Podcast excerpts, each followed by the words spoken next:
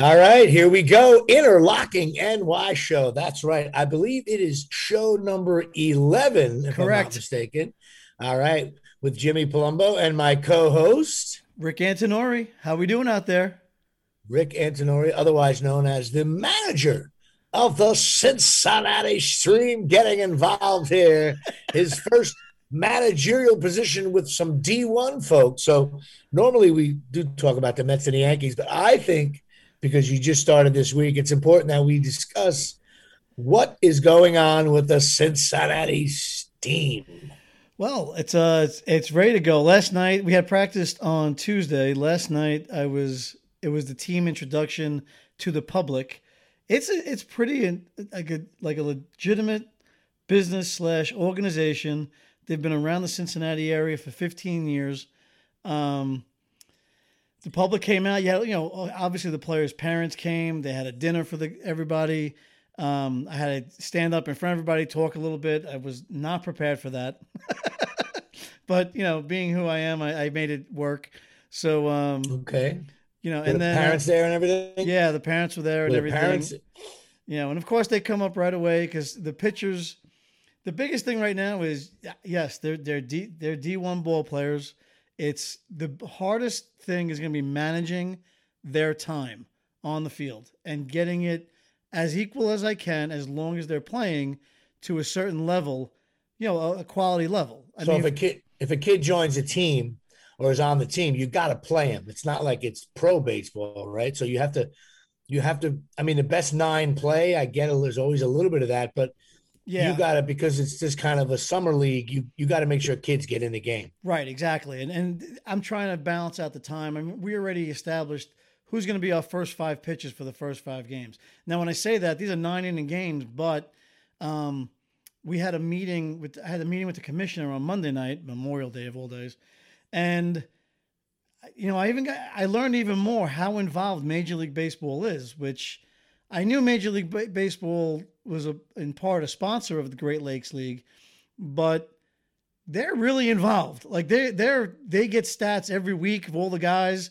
because they're sending scouts out. The teams are sending scouts out to look at Yeah, these guys. These are all guys that are still potentially about to be drafted in the next one to two years. Yeah, they have to have. There, there So- must be some. There has to be some kind of system in place where they Oh, know a know, all the all the D one teams. B they got to know all the summer leagues to see what's going on there. Um, and there has to be a system that their scouts are getting all the information. Right. Well, now remember, not all the summer leagues are sponsored in part by MLB. I mean, there's a number of others Right. that are that are not sponsored at all by MLB, but the Great Lakes is. And I'm like, okay. Like one of the things they, they go over for 10, 15 minutes was pitch counts. You know, being old school, you and I, we, we would joke around on the show saying you would never go to Tom Seaver. Hey, Tom, you're at 110 pitches. You know what? You're done for the day. Tom Seaver Right. would have ripped your head off. You know, imagine going to Bob right. Gibson and saying, "Hey, Bob, you know, you just threw 115 pitches in seven innings. We're going to sit you down now." Yeah, Bob Gibson would rip, you know, rip your eyeballs out and do something Right. else. No, I, it's true. Uh, It was a different time, so Yeah. the players were. You know, I think some of the pitchers hide behind that a little bit now. You know, when they're at 95 and they're actually shot, and they make it sound like they want to stay in the game. Meanwhile, the catcher's like looking at the manager, "Get him out of here." Yeah, he's yeah. throwing. Hook. He's throwing underhanded Yo, right now. So I he's gotta- giving me when his eyeballs are telling me he's got the hook on the eyeball, like hook him now, get him out. But um, yeah, so we already like Eric got from the um the upper office saying, listen, the What's first what's your pitch count? Yeah, do they have a number? they have a certain pitch count, 120, then they have to sit for six days. Um, but So we're even if it's uh, so so in other words it, but what if they go get pitcher goes game one he throws like 70 pitches yeah. once he gets to 120 within a week No, okay, yeah, good, good, good question. So, being that there are probably 14 to 16 pitchers on the roster, okay, um, the first week to 10 days, each game, the pitchers are going to be uh, asked to go three to five innings, probably on a pitch count of about 75 to 80 pitches. okay That makes will-. That allows me to get other pitchers in. Um, Right. w- When we met on Tuesday, we just, you know, I told all of them, I said, listen, I've been in touch with your, co- your college coaches, and a lot of them, there's a lot of them are telling me you guys have no restrictions. there are others, and I went to them directly. You know, your coach wants you like pitching lefty against lefty. He's planning on using you in the pen, and I'm just confirming that you already know this. And he's like, "Yep, I already know a coach." And but I gotta be honest with you, I was watching these guys throw. This one lefty as a reliever, I have no problem throwing him against the right. I mean, like he had so much movement on his pitches. I'm like, dude, you, I'm I'm leaving you in for at least three, four guys. I'm like, what? I'm not just gonna have you for one batter. You know, a lefty Right. on lefty and pull you. I mean, like, Yeah, why would I mean that's how they do it in the majors now? Why, yeah, summer leagues you got to let these kids play a little bit. Yeah. So I, I mean, but some of these guys, can th- I mean, they're thr they're throwing. I, you know, so the first hour of practice was just bullpen, just pitchers and catchers, and being Now, a- how much staff? How much staff do you have? um, there's two coaches. There might be a third volunteer coach. Were you able to hire them, or they just come with the team? No, they came with the team. Although the, the third volunteer, uh, if he does join, the uh, comes in when he wants. Um, that'd be nice because I know him, and um, I'll actually sh- a little shout out. He's the one who brought me on at Urbana University two years ago. okay. and um, he's living down in Cincinnati now, so he may- he may come a couple games and help out. So that'd be nice to have a familiar face uh, around. But and um, when is and when is opening day? tomorrow, June fourth, First game's tomorrow. first game's tomorrow. Oh well, who you playing? We are playing the Hamilton Joes, our arch rivals. Okay, all right. So, So- next uh next. Well, how many games between now and next Thursday? We have one day off, Monday. Monday's the only So day off. So you play Friday, Saturday, Monday, Sunday, Monday's off. Tuesday, Wednesday, Tuesday, Thursday. Wednesday.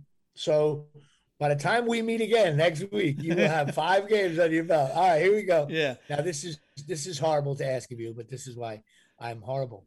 Um, okay, five games. I I want at least three and two out of that. Otherwise, you know. I'll, I'll be I, if we're three and two, I'm going to be a little upset. I want four and one at least. all right, okay. So You here know. we go. Our, our lovely fans out there, all uh, all four of them, including my mother. Uh, Rick here uh, was. I don't think Rick's wife's even listening to the show. So it's um, uh, Rick says four and one. I'm gonna go with three and two. Well, he- he- your first managerial Yeah. thing. You got a little. Yeah, we'll see. You'll finish the season. I predict you will finish the season stronger than you start. I, well, I agree. I agree with that. And But by I- the way, let me tell you this. It's based on nothing. Let me tell you this. I don't even know where Cincinnati is on the map. Yeah. all of a sudden, I don't Uh, know. Let me tell you this. I, I throw a lot of beep batting practice. You know, I, I, I do. Wow, you can still chuck pretty good, huh? Yeah, yeah. I, I, I, I'm good. I, my arm's good now. I've built it up. I could throw probably you. three, four hundred pitches. Oh man. But uh, but I'm at but uh, again I'm only 25, 30 feet out. I, I- it's not like and I'm not throwing 90 miles an hour. I can tell you right now. I, dude, when I wash dishes, uh, I, my my arm you know, hurts. So but I get to, but I but I'm accurate. I can throw I can throw strikes. Um, so I gotta be honest with you. I did batting practice after the bullpens, and we met with the whole team met. I'm not gonna I'm not gonna kid you. There were three guys who kept coming up that I actually was like sweating. Like every time they hit, it was like I mean, we're talking guys are like six three to six five, six six, and some of these swing, sweet swinging. Play, I'm like, I'm telling you, one guy was crushing balls. Every time he hit the net, I, I took a second to look at the net, make sure it wasn't fraying or a hole was developing. you know, I'm like, you, got I- I- you hear about guys getting hurt doing that. oh, be well, I actually did get drilled in the ankle. I, I- my foot leaked out, and a guy hit me. Um, thankfully, it hit the the, uh, Okay, the screen like- first. now you're now you're acting like LeBron right now. You Oh got no, no, no! I walked it off. I, I, Yeah, yeah. I not gonna lie. I cursed once or twice. Walked about five feet, came back and threw it another ten minutes. But I would have hit. You should have hit him right in the right in the butt. You should have slammed. well, him. he he was like, "Oh, I'm done." I'm like, "No, you're not. Get in there." He's like, "Yeah, but you're gonna hit me." I said, "Yeah, I am. Get in there." so, uh, but, cool. but- All right. Well, yeah. listen, Rick Antonori, managerial debut in practice of Well- the Cincinnati Steam. that is awesome. I love when you do that. But there's also I something that. else that might be developing from this. Uh oh. Yeah, Well, he's wearing just to the, those of you scoring at home. I'm wearing my black Rutgers hat yeah. um, with the red R, and and uh, Rick is wearing the uh, Duke blue uh, uh, Cincinnati Steam hat with a big white S on it. You know what? To be honest with you, I really want to bust balls on your hat. I really do. But I gotta be honest with you, I actually like the hat. I, I was gonna my my sense of ball breaking is so astute that I was gonna just go in anyway and like false, you know, false entertainment. And I'm like, you know what? First thing, I can't bust balls on his hat because number one, I you gotta send me one. You gotta give me. i I'll get you one. I- I'll get you one. I'll definitely get you one. You know, Um, uh, but um, awesome. So I have a call tonight. How this? I, I guess. My, I mean, hopefully my name's getting out there. That's what's happening. Uh, maybe someone from um, from another school that I work with, you know, called up. But a gentleman um, who is in the Cincinnati Reds organization runs their kids camps. That's all Cincinnati Reds. It's li- like the business card is out of the Cincinnati Reds office. Okay. Um, they got in touch with me. They're seeing if I could help out with their day camps, Monday through Friday. You know, with the kids, it's ages six to fourteen, but it's Hey. it's you know it's yeah it's a pay, another paying baseball gig, but it's with the like with the Cincinnati Reds, where I get a Cincinnati Reds uniform once or twice during the or three times during the summer. I'm literally on the field at Great American Ballpark with these kids Okay. in, in Reds Well, uniform. It's like I, I got to find out more information because one, you know, family comes first, and I got to see if this is something we could pull off as a family because the kids How have far things going on. a little bit further away. It's actually a, little bit closer than where the Steam play well, some of their home, uh, one of their home fields. It's going to be a lot of time. huh? But it's but yeah, I gotta be there like nine o'clock before nine o'clock in the morning. Then go right to a, the Steam workouts or games. and, wh- and when does this start? Uh, I could start as early as Monday or maybe the following Monday. I, I I'm gonna know more tonight. I'm gonna talk to the how guy. you gonna how you gonna do that and the steam? Well, he already knows I'm the head coach for the Steam, and he's like, well, you know, days that you have games, you know, we'll just get you out of there early. Okay, You know, so we'll have to. The interlocking NY show is becoming in doubt here. no, But no, we'll, we will. Uh, we'll, figure out we'll another have to do it day. You know, We'll know like, like I said, mon- the Monday nights maybe or something like that, depending on Yeah, your we'll figure schedule. it out. We'll figure it out. I But, got no uh, problem. with Yeah, but hey, Uh, but back to that's a back good to, opportunity. You know, Mets and Yankees. Listen, I, I also met uh, just showing you this card here. yes, Um, Doug Sinella is a recommending Douglas Sinella is a recommending scout for the Cincinnati Reds. Uh, and he's based here in Mahwah, and he let me shoot some videos for my other podcast there. So I don't know if it's a connection. You're talking to somebody, you throw his name around, see what happens. I'll see what happens. Um, you never know, but that's great. Congratulations! You got your managerial job. You got your Cincinnati Reds thing. That's important, and uh, maybe there could be something there for you long term.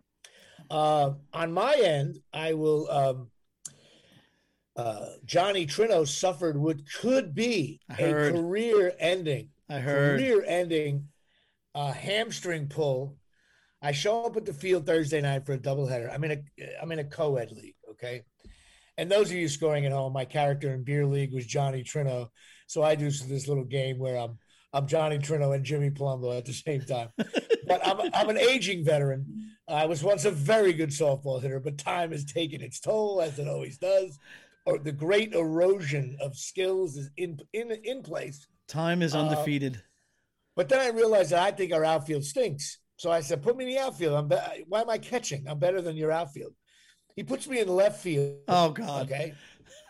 So the guy hits a guy hits a fly ball, fly ball to me. I had to come in a little bit, but that was a routine catch. I caught it with one hand, flipped it into the shortstop, and they start calling me a hot dog. I go, guys, if you think that was a hot dog play, I moved five feet. I called the ball. That was nothing. So then I get up and I first and second, and um, I hit a line shot to the third uh, to the shortstop. Pretty good, pretty good rope. And I knew I got to get on my horse, so I ran down and I beat out the double play. I didn't think anything of it. Like I, you know, I, I had to turn on the guns, as they say.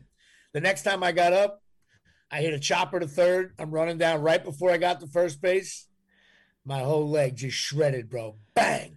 Like I got Did- shot. Like a Did you hear a pop? Did you hear a Uh, pop? the, the whole feeling of it, yeah. oh, And I, I, I, I immediately started coaching first. I, I took myself out of the game instantly, and they were like, "Oh, can you coach first? I'm like, "No, I gotta get, I gotta get away. I gotta get, I gotta get ice on this." I knew it was bad, and I, uh, some kid, believe it or not, these softball players, it's the creepiest thing. They have the, you know, those like uh, massage guns that Yep. pump your body. yep, yep. Okay, I, I get that if you're playing If you, like- yeah, they have it at the college, but you're at college. college, you, you- this is what you're doing. Kind of, I don't want to It's kind of your career. Yeah, it's your living. But but but co-ed softball in a township in New Jersey. I, I said, first of all, whose is this? Whoever this is is a creep. I don't want him on my team. And then secondly, I used it and I was like, oh, this actually feels good. It makes you feel better. Yeah, but I'm laughing. I'm like, this is the weird. But they were like, can you go back you know, in the field. And I was like, no way. And then the second game started, and I realized I was like, I was like, guys, I, I, you know, we're joking around here, and I got the ice pack on it, but I think, I think this is catastrophic to my sports career. Um, so I had to shut it down. I've been sore ever since. What's the Um, level of blood feels pooling?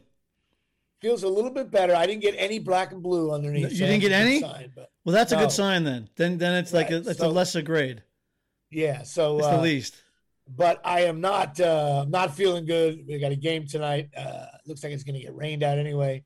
I got a game Sunday. I'm not gonna. I got to shut it down um, for at least uh, maybe till next Thursday, and I'll see if I. All right, you, uh, you might. I mean, you, know, you might. I don't need, know. You might I- need you two know what? weeks. You I- might need 2 I'm not weeks. feeling it. yeah. I, you know, I had to. Can you stretch? Can you stretch it at all? Yeah, but it's not. It's not pretty.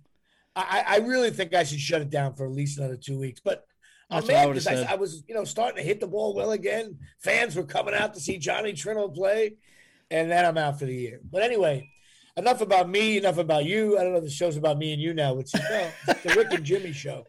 Uh, Well, up if you until last week, we could have said we're more interesting. But I gotta say, the Yankees Yeah. and Mets. I mean, my Mets have how they're doing it, smoke and mirrors, but they're doing it. Six games, seven games over 500, four four and a half game lead out of nowhere, with with the lineup. Yeah, thank God are- Alfonso came. Alonso came back. Hey, listen. The bottom line is, uh, I, I don't know how the Mets are doing it either. pitching. Um, but well, obviously that. But you know, listen. Bottom line is this: the the division's not that good. right? No, no, that and, helps. And the Mets are playing. They're not playing. Uh, you know, they, they, they're playing decent baseball. Yeah, They they're playing good. they're- yes, they're playing good baseball. It's just does the Right. Does the offense have enough that night? to push them over. To And push think- them I over the edge. I believe Atlanta now is in second place. Yeah, four and a half out. Yeah, which which means you know you know how Atlanta goes. They're always trying. Yeah, that, that's the one they gotta watch. That that to me is the one they gotta watch out for. But uh, But I told side, like I told you though, I told you if Alonso comes back, put him behind Lindor, and now got Lin- something to hit. and now Lindor's starting getting some. hit a bit. He's actually three seventy one the last series he hit. All right, You know, right, he's we'll got see. the average is over the Mendoza line at two oh nine right now. Yeah, It's okay, climbed well, twenty nine points. Speaking of Mendoza line, uh, I was at the Big Ball Orchard in the Bronx last night for Lou Gehrig Day, Nice. which was a big, big special day in our family because my dad was a huge Lou Gehrig fan. You, could, uh, you know, for years he was even involved with ALS. Uh, small donations he would get. Uh, he had a little can in his office, and he would put all his change in there, and he would actually go to the bank, cash in the change, write the check to ALS. I'm going back to like you know Oh, back in the day. the ALS Foundation first started. Yeah. And uh oh no, I'm sure I'm sure it started a long time ago, but it's like 70s and 80s. And um so it was a big deal because oh, Major League Baseball every June 2nd will be Lou Gehrig Day, but it's really more uh it's not celebrating the player, it's really about trying to figure out a way to uh this disease, ALS, uh, aka Lou Gehrig's disease. Um it's one of those diseases, I think um It's a bad. It's bad. ALS and pancreatic cancer, the same. di- If, you got if you got ALS and uh, Lou Gehrig's time, and now same diagnosis, you die at the same time. Yeah, There's no, been- they have yeah. made no. Think about you know since 1941 till now, they've made zero progress in ALS, and yeah, uh, and they haven't made any progress for like pancreatic cancer either. But it's it's mind boggling. You think in 80 years, you know, all the technology now, they would at least say, well, we we extend your life another three years, even though it's lousy. They got nothing. Um, I was reading some stuff. It's crazy. People electing not to do anything, and they're living around. It's really they, they nothing really really works 100. percent There's some new drugs coming out for ALS. Hopefully that'll help. But um, so we went to the stadium, me and my brother, and his uh, his wife and my nephew. Uh, but I got there early, and uh, those of you who are Yankee fans will know the stadium moved down the block uh, 12 years ago. Right. I went to the place Stan's, which is the classic place Well, where you the- go for. Uh, If you went to a beer. Yankee game, you have to go to Stan's. Right.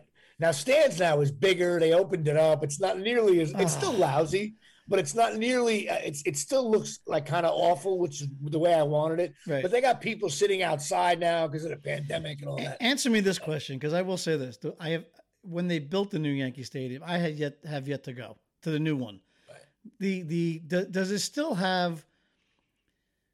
As much of a Met fan as I am, and I would go, I would always go to a Met Yankee game, the Subway Series at Yankee Stadium, just because you know I was a Met fan going to Yankee Stadium.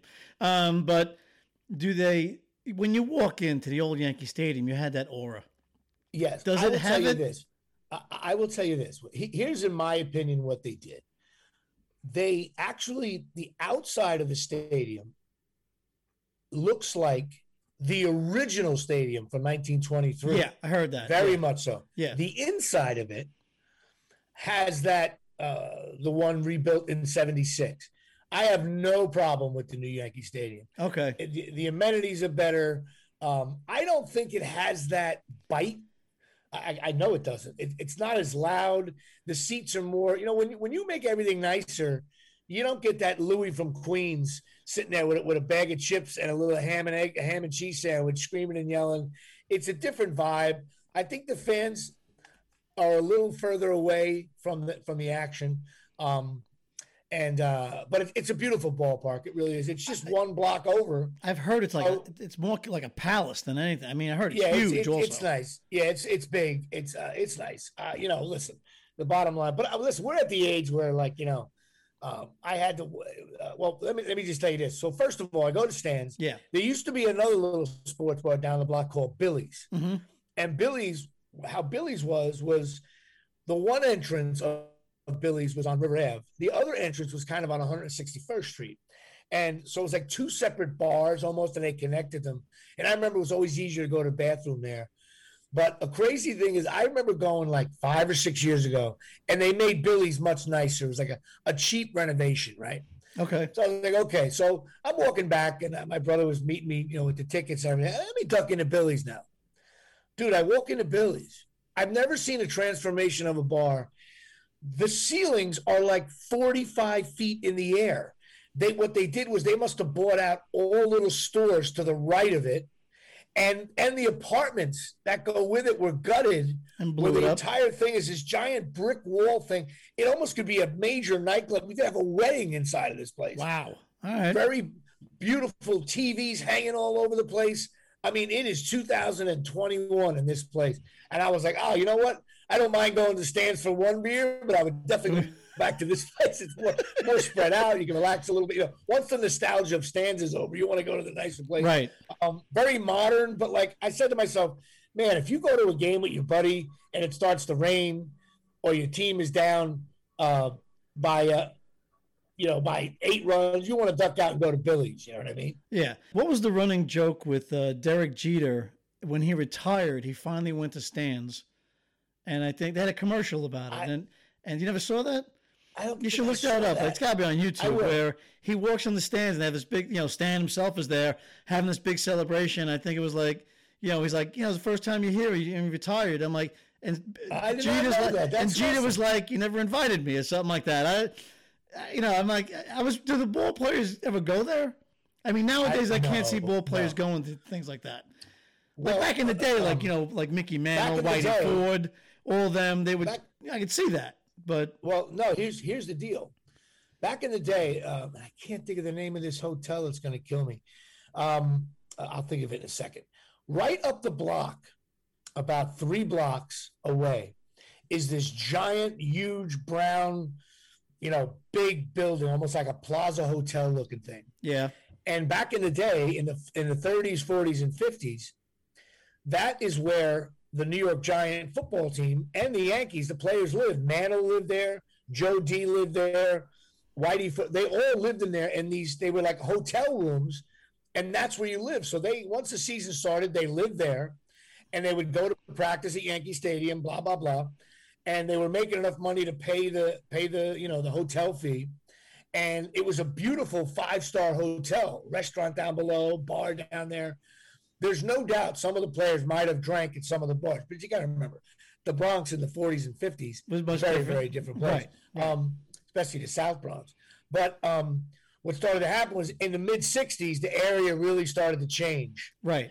And then I think the, there was an article about one of the last players to actually live there playing for the Yankees or Giants.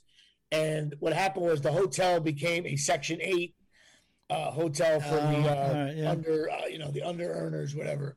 And then they say it became a real mess for a long time. But there's rumors that now that the area, that area is much nicer than it used to be now.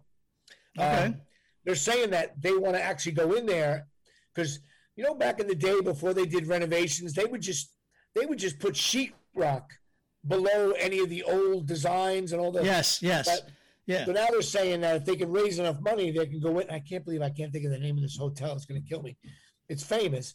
Um, there, there was rumors that they were going to try to. Uh, someone was going to buy it and renovate it, and I guess they're going to. But you know, they have to kick people out and all that stuff. Be a right, nightmare. eminent To make it domain a, and all to make it a hotel Yeah. or ta- or half hotel, half townhouses. It's a little bit further away. It's probably five or six blocks away. So I'm not so sure if the guy coming in from Cincinnati wants to, you know, go to a Yankee game for for the weekend. Uh, I hate to say it, it's just it's a little bit of you know the Bronx is the Bronx, and I'm not so sure they want to stay at that hotel just yet. I think we might be years away from that. But I, I, was, Um, I was just curious because you know, as a Met fan back in the heyday when you know back in '86, the '80s when they won, and there's no at you know Shea Stadium, there was no place to go after after a game. A lot of them used to go out, take the train, and get off. They lived in Glen Cove, and um, right, I want to say it was called the Barefoot Peddler, but I'm, I'm I could be wrong. Um, it's still there in Glen Cove. Um, but yeah, I, I just I think I think players did sometimes go to these bars, probably up till I'm going to say up till like 1970. you know, I they can't do it now that- with social media and stuff No, like they you, can't. you, you, they mob you. I mean, if you're a Yeah. star, you know, and plus you just want to relax. You want to get away. I don't know Right. if uh, if that happens, but anyway, the Yankees won the game. Um, the I had beautiful seats behind home plate, uh, the upper deck, but they were nice. Um, there's just something weird about not having the stadium right outside the stands. It just I took a picture of it. I put it on my Facebook. Um, it's just weird. You usually walk out of Stan's and there was this ugly gray wall right, right, there. right. I remember. Now you yeah. walk over and they have much more room to walk around. It's a better fan experience, but the Yankees played okay. Um, it was frustrating. I thought Montgomery pitched a good game, but the Yankees had runners on base every inning, and they and they're just, just, not really driving them in. But they won four two last night, right? four three, 4-3, all right. because it was it was four it was four to one, and then four two, then four three. But um, you know, uh, Sanchez again, you know, runner on second, runner on second base. He hit a double, nobody on, and a ground ball right in front of him. He man, he got he got thrown out. Another base running gaff. Uh, You know, he just there's just something about the way he plays. Uh, and then I was watching him behind the plate because we could really see we were right behind the plate there. Yeah, he, he just he drops balls like the ones you can't even like a lot of times the ball was scurrying away from him. Even ones like almost like it fell out of his glove. And i'm looking at my brother. I'm like you know i hate to be that hard on gary sanchez because everyone is but it, it, it just seems like I, I i really don't he's batting 206 and this is how it went. 206 the guy after that, I think, was uh, at one point was Gardner, 189. The guy after that was batting 180. So the last four guys in the lineup were batting between 206 and like 170. yeah, that's right. Only nine guys bat. Yeah, When four of them were batting 206 or less, you want to know why the Yankees aren't, you know, playing that well? Well, there you go. well, yeah, but there's Um, there's still what five, six games over five hundred. Are they? Yeah, they're, they're- but they're just not playing crisp baseball. yeah. I uh, know what you're saying. you know, uh, but it was nice to see uh, Stanton, uh, who hasn't got a hit since he came back. I was telling my brother, I said, you know, I was at the game three weeks ago, and Stanton hit a ball. I still hardest ball I've ever seen hit. It didn't go out of the park. It hit the bottom of the wall, but it was six feet off the ground. It was like a golf shot. And so I was telling my brother, my brother was like, I think Stanton stinks. I'm like, he's never the problem. He's batting 270. He's just, you know, whenever he gets injured, it takes him like 10 games to get back again Right. uh, even when he's playing. He hit a base hit. Down, he hit a base hit to the right fielder. That was. I I- he looked at me right away. He goes, "Ooh, that was a rocket." I swear, if the right fielder, uh, excuse me, left fielder came up throwing, he could have threw him out at first. It was like That's how odd the he ball, is. the- the- the- he looked. The right fielder looked like a goalie making a save on the ball. But um, yeah, the Yankees just they're still playing sloppy. Uh, Urshela made an error that was horrible that caused a little rally there. But you know, Chapman came in, he walked a couple of guys. But it's really nice to watch the off speed. You know, Chapman throws 100 miles an hour, sometimes one on one. But he's got this 86 mile an hour curve off speed slider Yeah, thing. I don't yeah. know what you call it. And it's really, you know, it's it's a devastating pitch. I mean, that's 15 Well, especially when because you have you have to sit you have to sit fastball. You know, you got to be But ready he for was 100 mile throwing- an hour. his fastballs were high a little bit and away, so he couldn't find the plate. And uh, I thought maybe one of the guys was going to guess on the on the off speed, and that's when you run into trouble.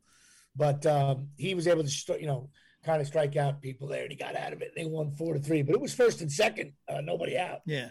In the ninth, No, but they I hung mean- on. It was a nice day at the ballpark. No good. traffic on the way home, but they still don't have that many fans in the seats. I, I don't know. Well, I heard they're op- yeah, I heard they're opening up to ninety percent in the, the next week. Yeah, 'Cause the um, Mets were the talking about that last night. off. But again, I mentioned this a couple of weeks ago on our show. As much as you want it really crowded, and for Lou Gehrig Day and my dad and all that, I wish it was crowded. You know, I got to be honest with you though. You want to get a beer, you get up casually, you stroll over to the Right. The lines. It's great. Yeah, but they don't have any. There's no beer taps, right? Yeah. Which I actually think they're they're going to realize they don't make as much money on cans. I'll tell you that. But you know what? How many times they got to change the keg? Or now it's like they just reach back, they give you a can, you walk away with a can of beer. Um, I, you know, the fan experience with not a lot of people there. It's, It's probably it's like, nicer. like, hey, this is a bad, you know. right. I mean, it's yeah, right right now sitting in front of my television is better. But we had a nice day at the ballpark. Yankees won, and uh, that's about it. So, a couple things. Uh, uh, uh, the the baseball thing. Uh, Mets and Yankees playing okay. Yankees just won, you know, two out of three. They got a day game today. I don't know if it might get rained out. Mets are still in first place. I guess with the Mets, um, I, this is listen, I'm a Yankee fan, but I'm a baseball fan. Yeah, I think with the Mets, it's really simple. I don't think they have that good of a team, but they do have DeGrom, okay? And they do have Lindor, who, you know, let's face it, the guy's been a pretty good ball player for the last five years. yeah. I think the Met, if I was a Met fan, I'd be like, you know what? We got DeGrom, and we're still in first place. And the rest of it, I'm telling you, dude, the rest of it, you, you know, and Alfonso, the Mets have some players, don't get me wrong. Right. But Alonso. to, me, yeah, to me, it's like, yeah, but to me, it's like we're in first place and we got DeGrom, which automatically means if, if you could just get to the playoffs, DeGrom's going to pitch game one. And you got him for possibly game four if you had to, if you were down. right. And if uh, you had yeah, to, he's so- throwing game seven. So, in my opinion, you got DeGrom, you're still in first place. Two months have gone by, Right. And, So you, and you haven't season- even had your whole team playing yet. and you haven't had your whole team playing. Yeah. And you know, uh, I don't think the Braves. Uh, there's a little mystique with Met fans, with the Braves always, you know, uh, shooting them in the butt. But I, I don't think the Braves. Um, I, I think that's more of a myth. Um, Well, I think with the Braves, what was supposed to be a strength, their pitching has not shown up. Right. I, but Yeah. listen, the Braves are the Braves, And The Braves I- are the Braves. You never know what's going to happen. th- that's a, that's an interesting argument. I'd be willing to bet. I, I wonder if anybody knows this. In the last thirty years, probably the best team regular season would have to be the Braves, no?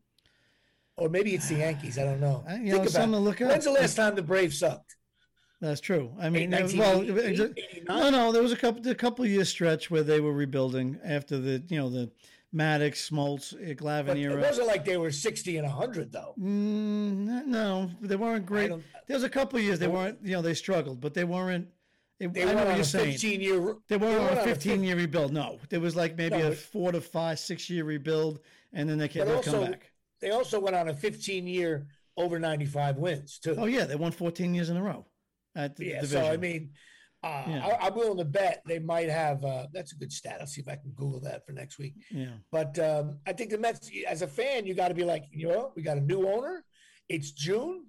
We're in first place, and we got deGrom, yeah, and that's it. Right. I mean, that, that's what's hell. I mean, Stroman's been pitching well. The Walker's back. He's been pitching well for them.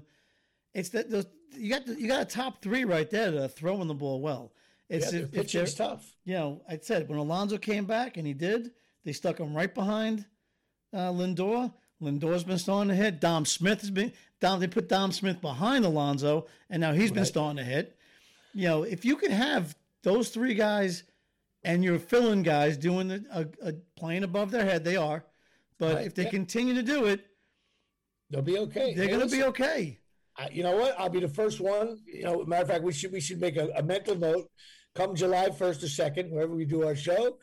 You know, if the Mets are still in first place, I'll be saying the same thing. All the way, you know, once you start getting halfway through, the Yankees, I'm worried about. Uh, I'm still mesmerized, and it's not talked about enough. The, the, the Tampa Bay Devil Rays have, or Rays as they call them, Yeah. I call them the Devil Rays. You know, their budget is nine dollars. Right. Okay. And they So they have nine dollars to spend on players. And when you watch the game, every time the Yankees play the, the Rays, I think the Rays are like way better. Now, maybe their middle relief isn't as good. I'm not sure, but like they play like, everybody very looks young. They're hustling. They, they, they, they're good in the field. They're They hungry. look well coached. They're, they're They're hungry. exactly. But They're been- But the Rays have been good now for four years. yes. Like, they, the they, Yankees they- are three and a half games out now, but I don't think the Devil Rays are going away. How do they do it? And then the following year, they got like a different roster.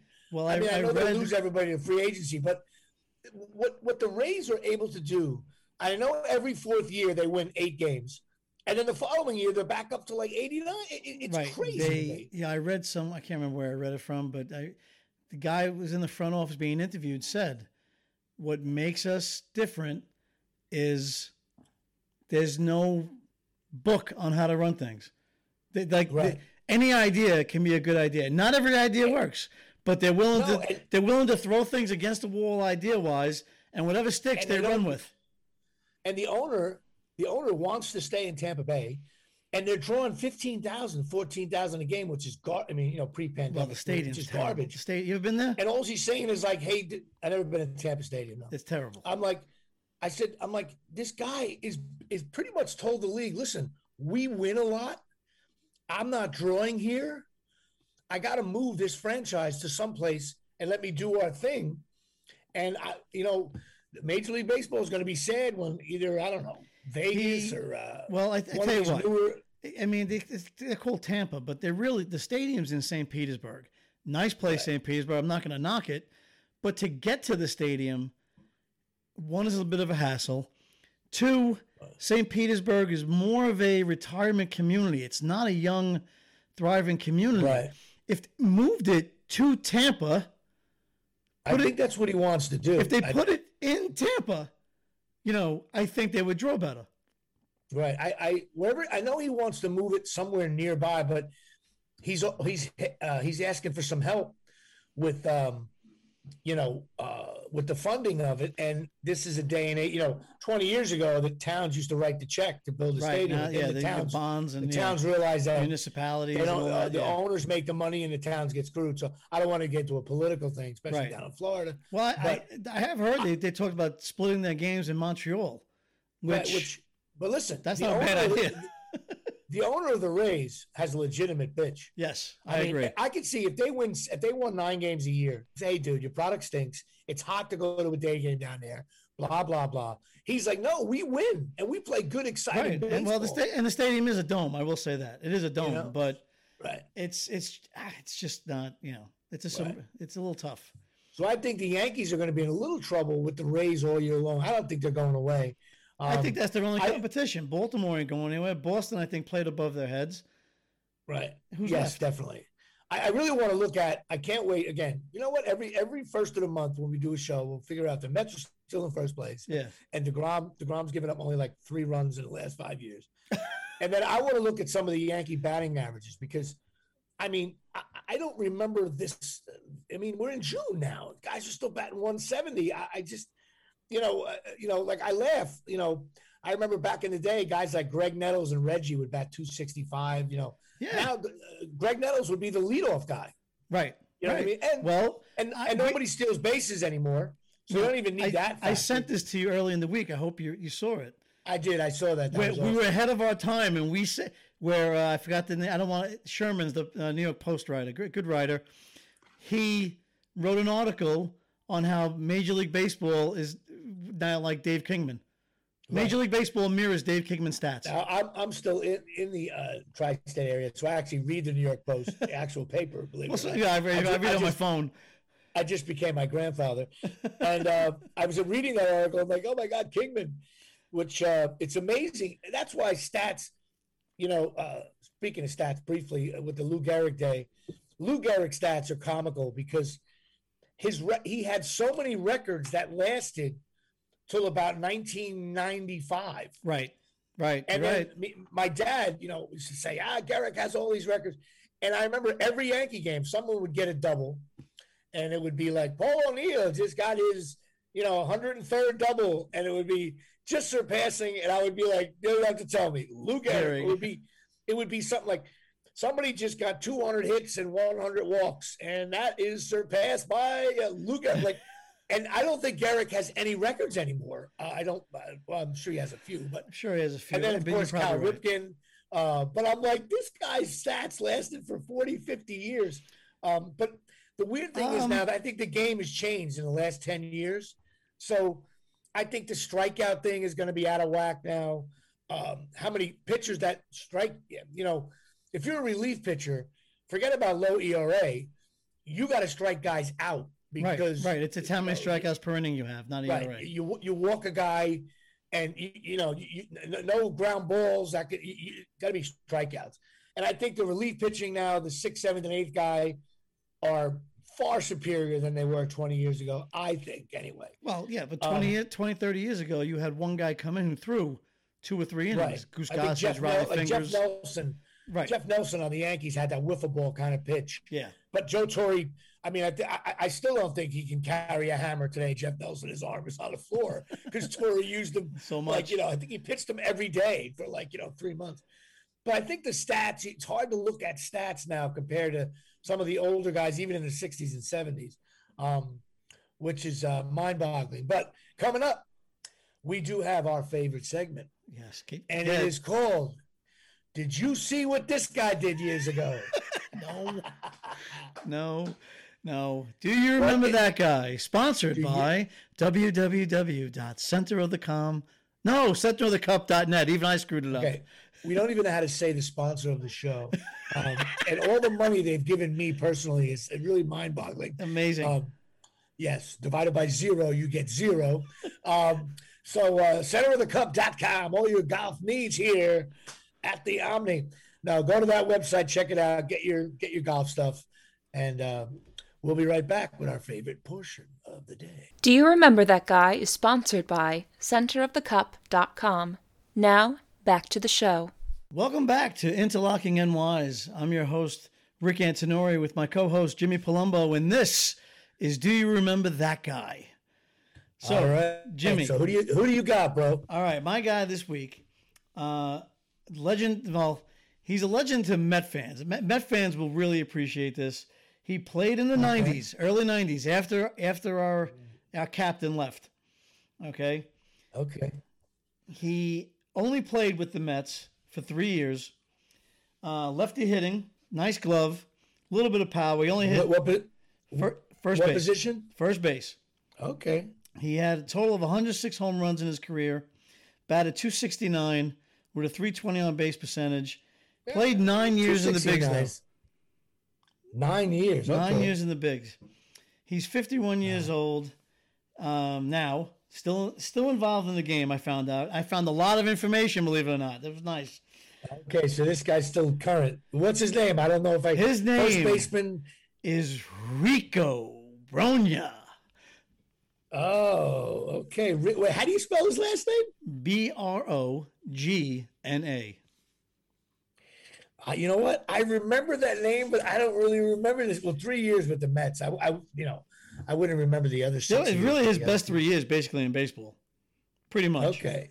He had one good year with the Phillies, but his best years 94, 95, and 96 he played with the Mets. So so now what is the what's the legendary status of this guy? It's not that it's just legend. I think it was because it's just he was I think it was the name, you know, right. Rico Brogna.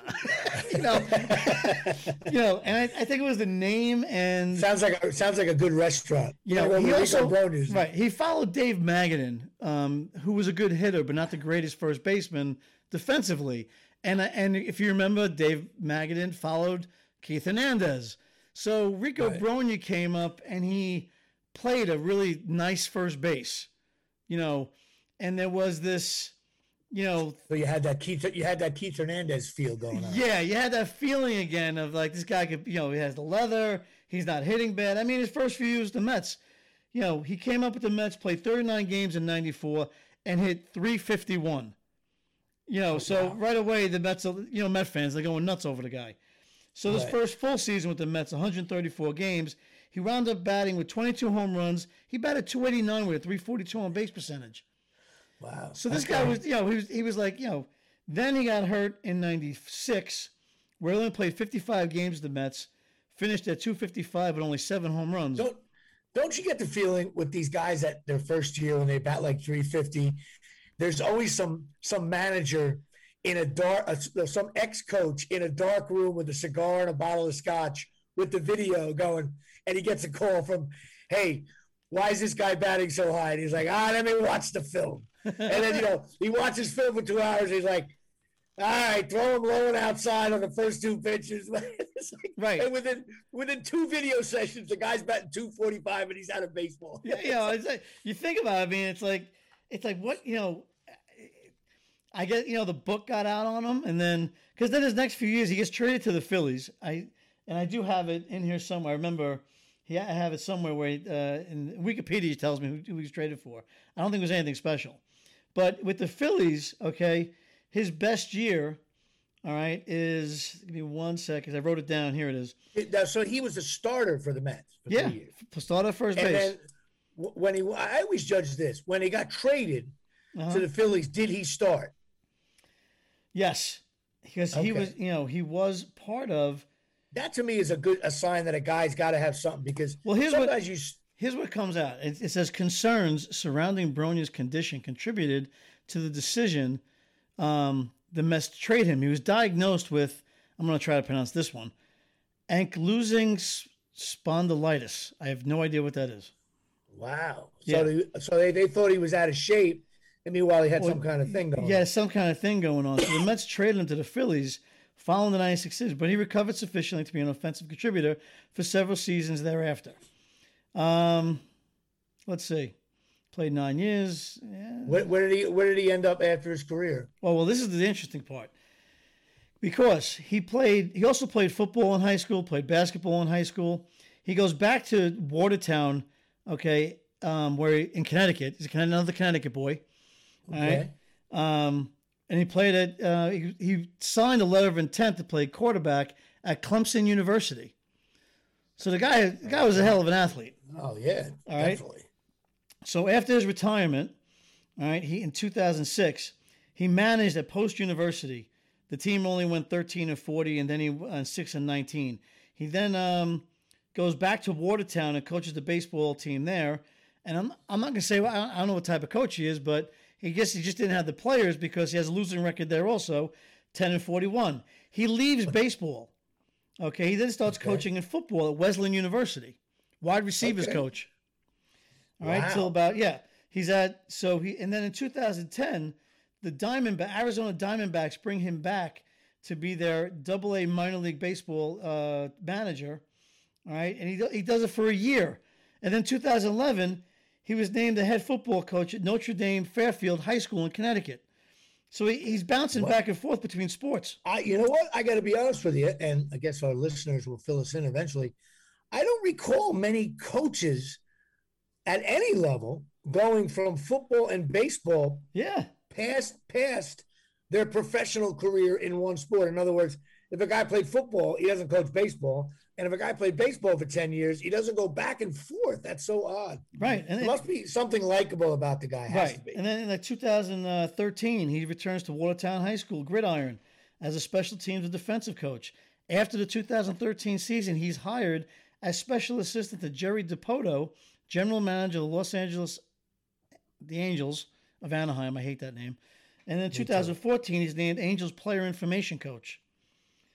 So he's with the Angels now today. Um, hold on, because no, What Yes. year? What year was that?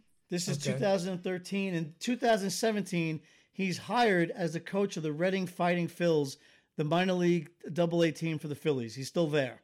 He's married. Oh, wow. He's married. Uh, they have two children, um, living in Connecticut.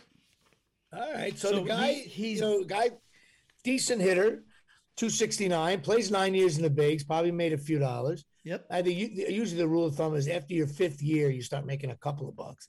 And um, sounds like yeah, he's still coaching. Uh, the football and baseball thing, I, I I'd be hard. That, that's a small club there. I can almost guarantee. Yeah, that. yeah. He did. You know, Um, he was a he was a heck of an athlete in his So I- hey, he played nine years in the major leagues. He had to do something right. Rico Brogna, Rico New York Mets. Brogna. Who you got? Well, I got my guy. Okay, um, this is a this is going to be a unique one because it's going to end odd, and uh, you'll you'll know right away. My guy played for the Yankees uh, in '97 and '98. Two years. He played uh, yeah two years with them. He had a total career of uh, he played not, a total of ten years in the bigs. Okay. Um, he played with a bunch of teams. He played with the Yankees, Angels, Tigers, Dodgers, Cleveland, and Texas. All right. So A he, journeyman outfielder. he played with the 97 Yankees who lost to the Indians, and then the 98 Yankees he won the World Series. Correct. All right. Correct. Um, and uh, he uh, lifetime batting average. He's 52 years old now. Lifetime batting average 264. He had 101 home runs. Um, Not bad. and his career ended in uh, 2001. Now, here's the kicker. I remember this guy. I thought he was decent with the Yankees. You know, utility outfielder. But when he played a lot, he didn't do that bad. And he had a couple of big home runs in, against the Braves and stuff in World Series and stuff. Um, and uh, his name is Chad Curtis. Chad Curtis. Yes. He now, was a good now ball player. Hang on, good ball player. Now it it gets crazy. He's from Indiana, so he's out from your world yeah. and uh, he also uh, still lives out in Michigan now.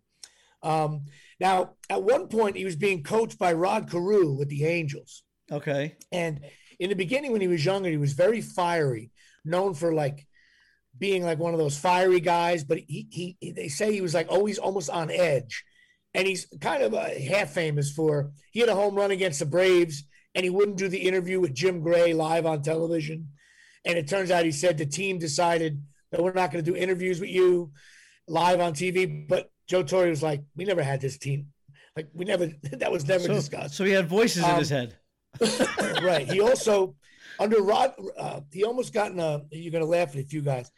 He uh, under Rod Carew. Okay, he got in an argument over uh, hitting with Rod Carew. Okay, so right Yeah. away, you know, and Rod Carew called him uncoachable, Yeah, and bad. that's why he kept on getting traded. He was also when he was with Detroit, he found God, as they say, and he became one of those guys in the clubhouse that once he got there, everybody liked him, but then he started to over preach. And he's actually famous for preaching to Derek Jeter during Jeter's like prime years. Oh yes, I remember this now. He, he he called out Derek Jeter that you don't know how to play the game right. You don't know what you're doing with baseball, which is comical. So that's why the Yankees and the Yankees quoted one of the officials said, he came here, not a bad ball player, started to preach. That runs its course in the clubhouse, and they, and now he has to go. So I guess the players got tired of it. All the rap music playing in the background. He would argue with it. If Jerry Springer was on the TV, Yeah, he I would mean, say, yeah, "Why we you put?" can't- You know, I mean, So- every every every clubhouse has like clicks, shall we say? okay. Where you you know It's, yeah, it gets worse. It Yeah. gets Oh, worse. boy. So he already, so he already called Carew out. He called Derek Jeter out. Okay. He also got a huge ball with Kevin Mitchell um, oh that's in 1997. That couldn't have gone with well. the Indians. Kevin Mitchell had uh, rap music on, yeah. and he just shut it off. And Kevin Mitchell said, "Hey, put it back on." They got in a fight, and Chad Curtis broke his thumb. Okay, so now as bad as this guy is in the clubhouse, it uh, uh, uh, it certainly at one point he told uh, a player Gabe Kapler, who's Jewish, that he's going to hell if he doesn't, you know, uh, convert. Convert. Now, here's where it gets really lousy, and this is where I uh, this guy can rot in hell, as far as I'm concerned. In 2000, he ended up bouncing around different jobs. What a guy to bring up for this segment, and he Yeah, can rot in hell. Yeah. Well, let me It's tell you like, do you, Let do you want to remember this guy? Well, that's the thing. I do. I, that's, that's why I told you this one can get creepy. In 2013, he got convicted of sexually assaulting three teenage girls Oh, at man. Lakeland Lakeland High in Michigan, and it- it's like creepy. He was giving them massages in a in a in a in a trainer's room with the doors locked, and three girls came out of the wood. Totally, it sounds like like four or five girls came out of the woodwork. Totally nailed him, and he kept trying to appeal. And these girls were testifying, even though they were underage. I guess they were like, "No, we want to nail this creep," and it ended up they uh, he got like a jail sentence of like 15 years. Wow. He did get released in 2009, 2020, probably because of pandemic. You know, they were letting some Yeah. guys out. Yeah. Uh, so on and so forth. But he's on now three two year house arrest, a real creep for sure. And it gets even lousier. One of the girls, two of the girls settled for ten thousand dollars out of court. One of the girls was like, "No way, this guy's got money and he's a creep," and she won a one point eight million dollar lawsuit. Now he was married. He got divorced when this all Obviously. went down. So the wife. Now I can't bash the wife, but maybe I will a little bit. She was probably trying to hang on to any money she could. She wasn't the creep. He was. Right. She didn't. right. Know, so they tried to move around some marital assets. Yeah. So so they couldn't get it from from her. Yeah. But she like filed for bankruptcy on the day the ruling came down and like oh, yeah, really like bad yeah, bad visual. And uh, just uh, as of in 2020, one of the judge ruled like, no, lady, that money is you know you're losing some of that money. Right. yeah. So he's out of jail now. The wife looks like a jerk because she doesn't want the kids to get money after her ex husband was a creep, and uh, so he just and he right now Chad Curtis is 51 years old, living in Michigan, and he's a complete Megan's Law creep, and uh, and I hope he rots in hell to be honest with you, and uh, or I hope he, you know, change, you know, whatever, whatever either gets fully rehab or he rots in hell, whatever you want to call what it. What a happy segment this is. yeah. So now I know we only have like one minute. So Chad Curtis and Rico, Rico Brogna, two, Rico Brogna. I know we only got like a minute to go, but I got to ask you one quick question. Yeah. We have a segment called Ask the Ask Coach. The coach. Go ahead. I'll ask you real quick. You've been coaching now for managing now for a full 48 hours. So yeah. I know you know everything. so, uh, what is the difference between D1 and D2 in terms of the players? There's, it's not a big difference, but there's a difference. It's just physic, the way they move, the, the way they they see the game, and how the the messages that uh, are being sent from their eyes to the brain to the body. It's just at a different speed. I mean, you can see it. They're like bigger, bigger, bigger, faster, stronger, they, quicker. Not that they're, yeah, definitely quicker. Not that they're exactly stronger, but they're, when you hit, all right, uh, power is defined by speed times balance. Okay, that equates right. to power. They're they're just they're, they're more on time. Their balance is just a little bit better.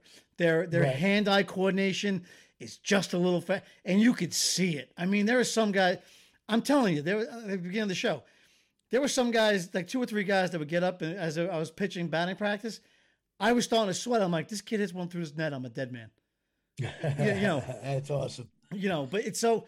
That's awesome. You know, there is, and again, some D2 D2 players just need a little tweak of development, and they're in the D1s category. It's not, right. you know, it's not a. We're not talking a big thing, but I will say this: every level you move up, there's a funnel. Think of it like this big funnel. Yeah, yeah. And, yeah. and it goes sure. down to smaller, smaller parts. The game of baseball will let you know when it's done with you right. at a certain level. Well, that's what they say in football when a college kid goes to the NFL.